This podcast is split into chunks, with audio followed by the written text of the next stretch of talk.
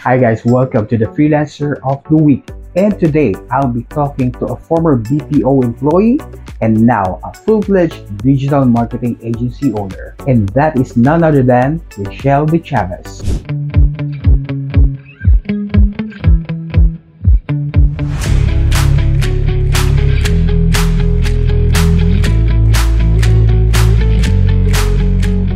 Name is Rochelle De Chavez. You can actually call me Rish for short. I've been a corporate employee actually for roughly around 8 to 9 years.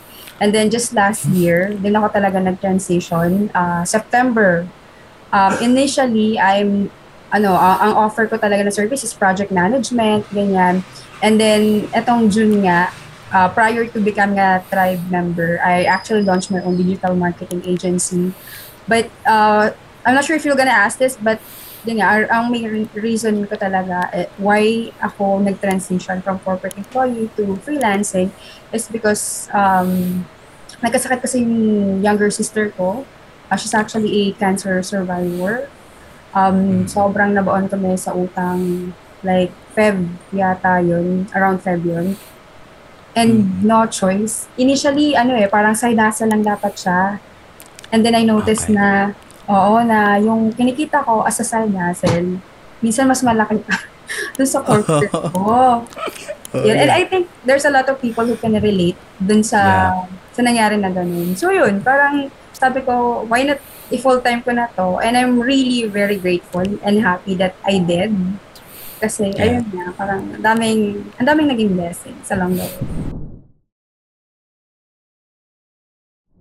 Ano naman yung ano mo, yung greatest achievement mo na achieve mo from transitioning to freelancing? Yan.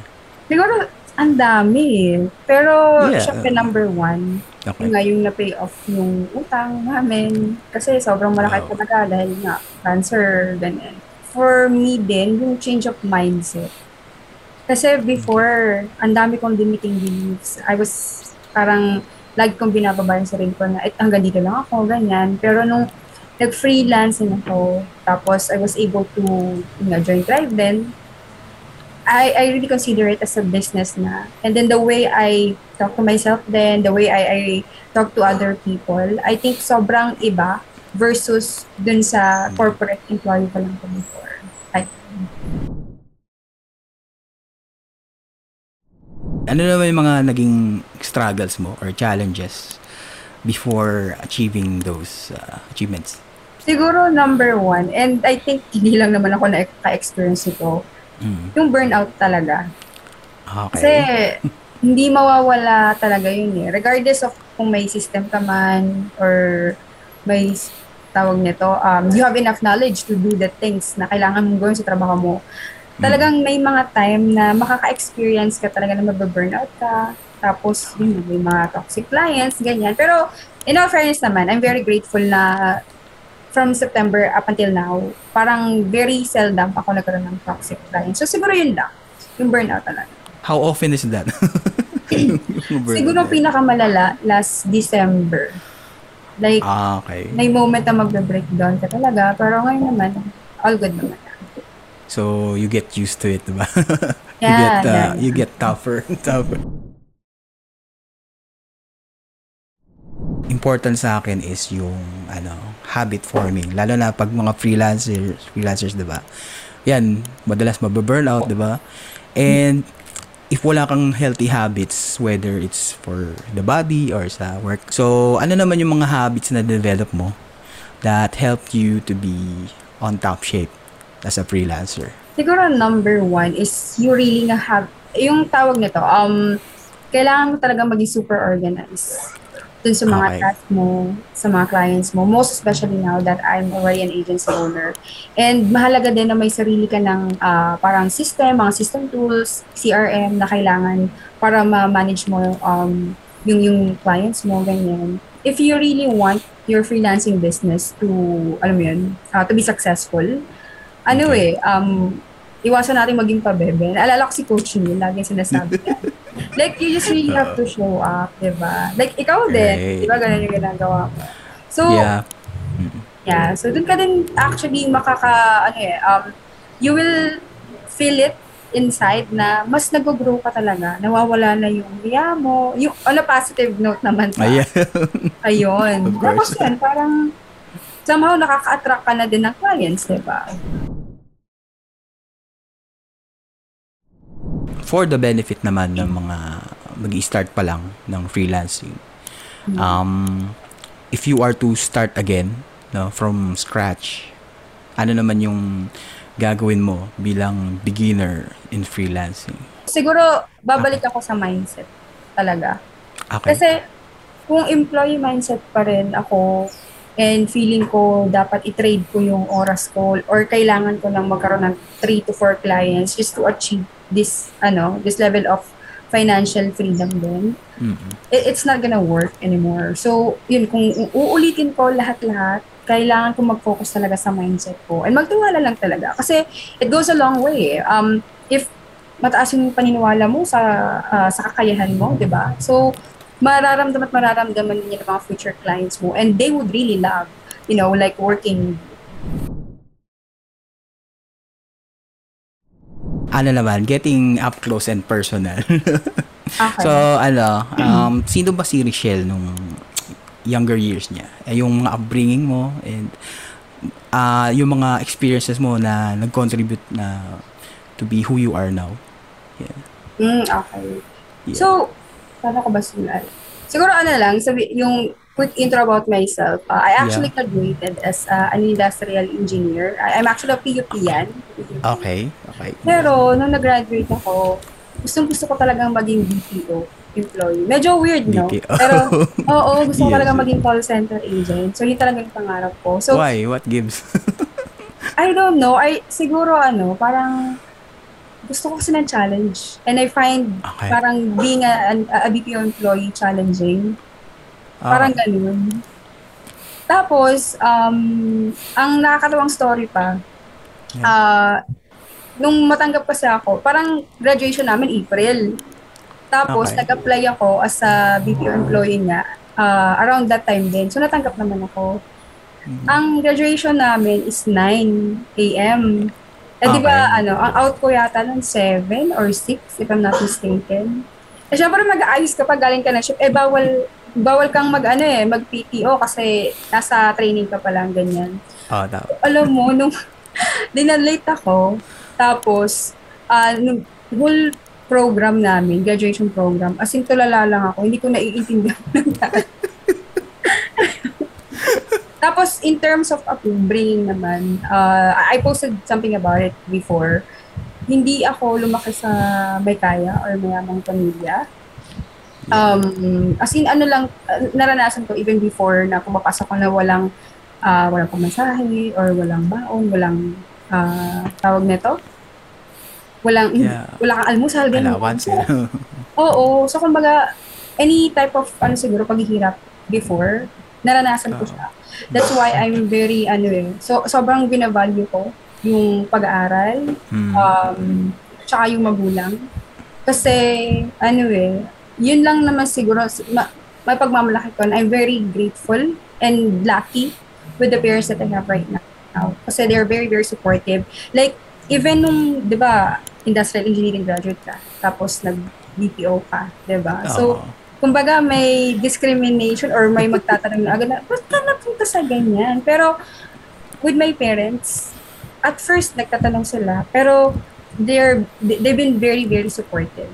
Okay. Even until now, na yun nga, from uh, corporate employee to freelancer, sobrang supportive pa rin. So, hindi mo pala na-practice yung industrial Hindi engineering? talaga. Diretso ang BPO. Oo. so, Ayun. mm, at least you you got your dream to be a BPO. no? Oo. So- Parang wala naman, wala naman pagsisisi kasi, di ba, ah, naging ano eh, miles, ano ba, parang stepping stone rather.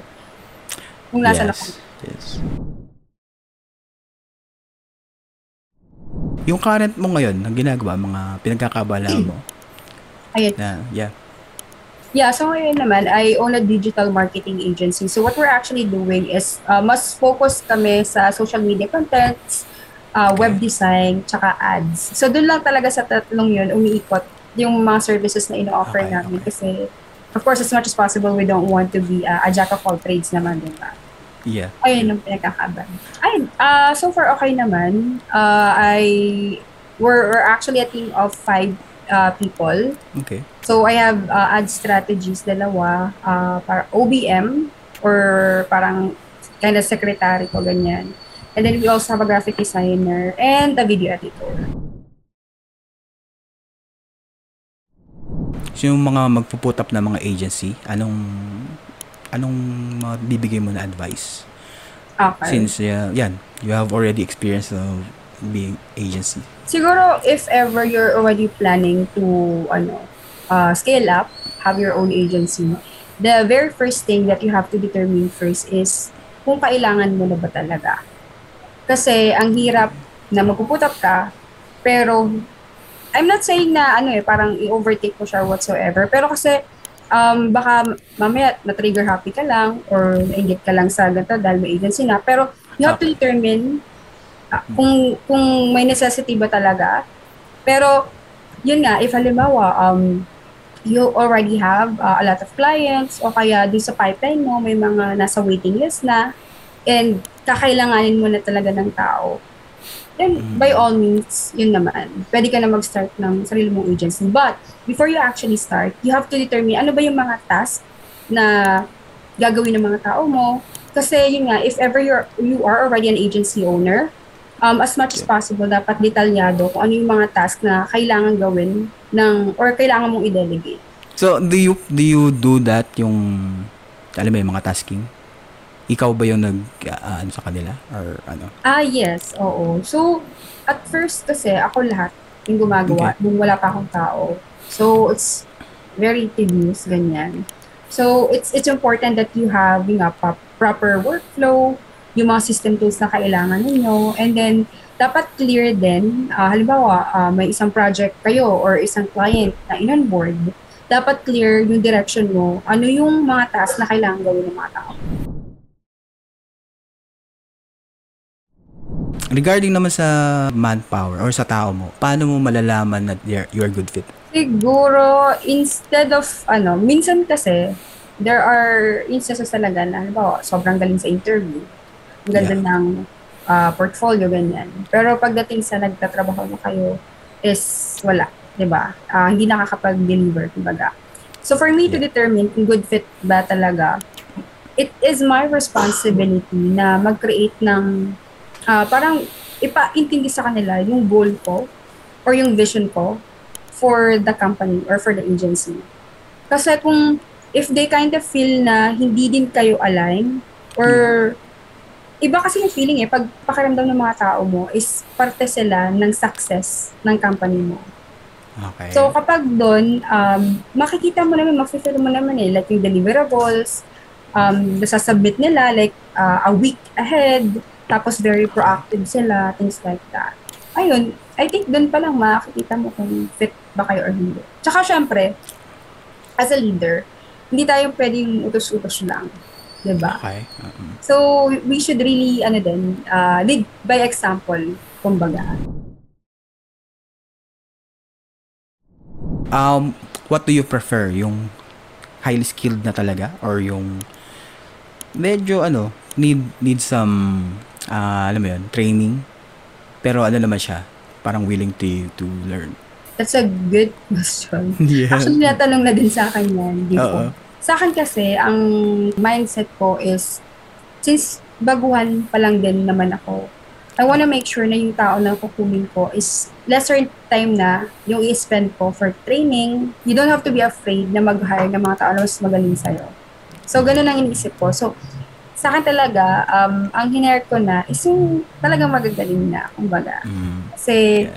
yun nga, kung, ano, kung baguhan ka pa lang talaga na agency, diba, uh, we wanna make sure na yung mga tao na makakatrabaho din natin is makakapag-deliver din talaga. Pero, um, combination kasi yung mga hinire ko naman. Uh, merong, hindi talaga super expert sa ganito ganyan. Parang, okay. as long as, basta mafe-feel mo naman siya. Kasi sa akin, kung super galing mo, pero ramdam ko agad na may attitude ganyan, na mahihirapan okay. din naman ako in the future. Yun din yung mga kinoconsider. parang more on instinct ka eh, di ba? So, Yes, oo. instinct. So, malalaman mo agad kung Like gut feel agad. Oo. do you use ano time tracker or meron kayong mga deadlines? How do you manage your deadlines? Hired ba sila or parang ano lang sila? Outsource? Hindi. Ang ganun. So for now, since yun nga, ah, bago pa lang, I actually set proper expectation na project-based muna kami. project based. Pero I have this, ano kasi, ah, parang grand vision na gusto ko pag stable na lahat. All of my, ano, mga tao ko are all six-digit earner sa agencies. Okay. Y- yun talaga yung grand vision ko. So, for now, um, yun, purely project-based pa lang. And walang, ano, walang tawag na to, time tracker. Okay. So, as long as ma-deliver nila yung, yun nga, yung deliverables, ganyan, ah dun sa sinet ko na deadline, then we're good. Medyo na-intrigue ako dun sa ano, six figure. ano, paano, paano mo i-execute yun? Paano ma, ano yun, maipuput reality? Parang ano lang, paano mangyayari? So, number one, syempre, is kailangan naming magpakilala na we're providing a high quality service or ser- services. Okay. Yun talaga. And as much as possible, since ako nga yung, ah, yung CEO, my role is to also filter, kumbaga. It- It's not being choosy naman eh.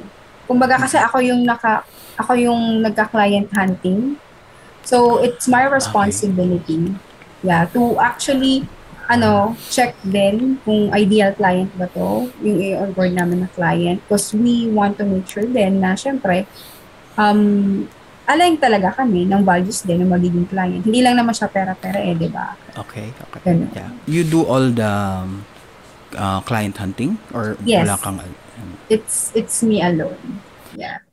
All of the discovery calls, reaching out sa possible clients, ganyan, ako lahat. you don't have plans na i ano yan, i-delegate or talagang alam mo yun, goal mo talaga yun na ikaw talagang maging head ano, client hunter. Ako, sa totoo lang, mas prefer ko, as of this point ha, hindi naman ako sasalita ng tapos. Pero sa ngayon, prefer ko talaga na ako lahat doon sa client getting or client hunting. Kasi, yun nga, gusto kong i-filter din. Kasi I do have my, may set of non-negotiables. Kasi pag nakita ko na red flag si client, di ba? Ayaw din naman natin sumakit ng ulo natin in the future.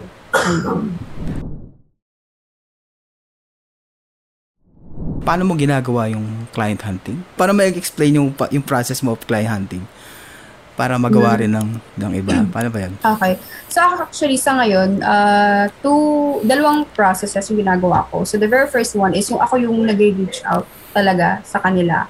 It's Okay. either, yun nga, I do have my list na of my parang preferred client, ganyan. So it's either I'll gonna reach out to them, i-check ko yung website nila, kukunin ko yung uh, email address. So normally yung email address na nasa website, ah yun yung mga ano eh, ah, default email nila, yung info. So hindi talaga yun yung email address ng CEO. And as Mm, much as possible, ang gusto natin na makausap is yung mga decision makers or CEO. Yeah, tama. So, Oo. ayun, ah, regardless, sinesendan ko pa rin sila kasi meron at meron namang nagre-respond eh. Mm-mm. Tapos, yun nga, sa mga different Facebook groups, uh, mag-send ka ng DM, like yung ginagawa natin sa, Yes, sa tribe. yeah. And then the other one naman, which I'm also very thankful of, is yung mga inbound leads for referral, ganyan. So for the past uh, few weeks, ganyan, uh, may mga nag-reach out uh, who, wanted to to hire your service, ganyan. So that's the Mhm. easiest way actually to have your client. Um, there are some instances na kahit wala ng discovery call, they Ah, Okay. want to move forward na. Yes. Yun. Pero ako talaga, I really highly recommend din na magkaroon pa rin ng discovery call. Kasi din mo talaga din malalaman, di ba? Kung good fit ba kayo or not. Ayun Yan na. nga. Gut feel pa rin, di ba? Malalaman mo pagkausap mo na.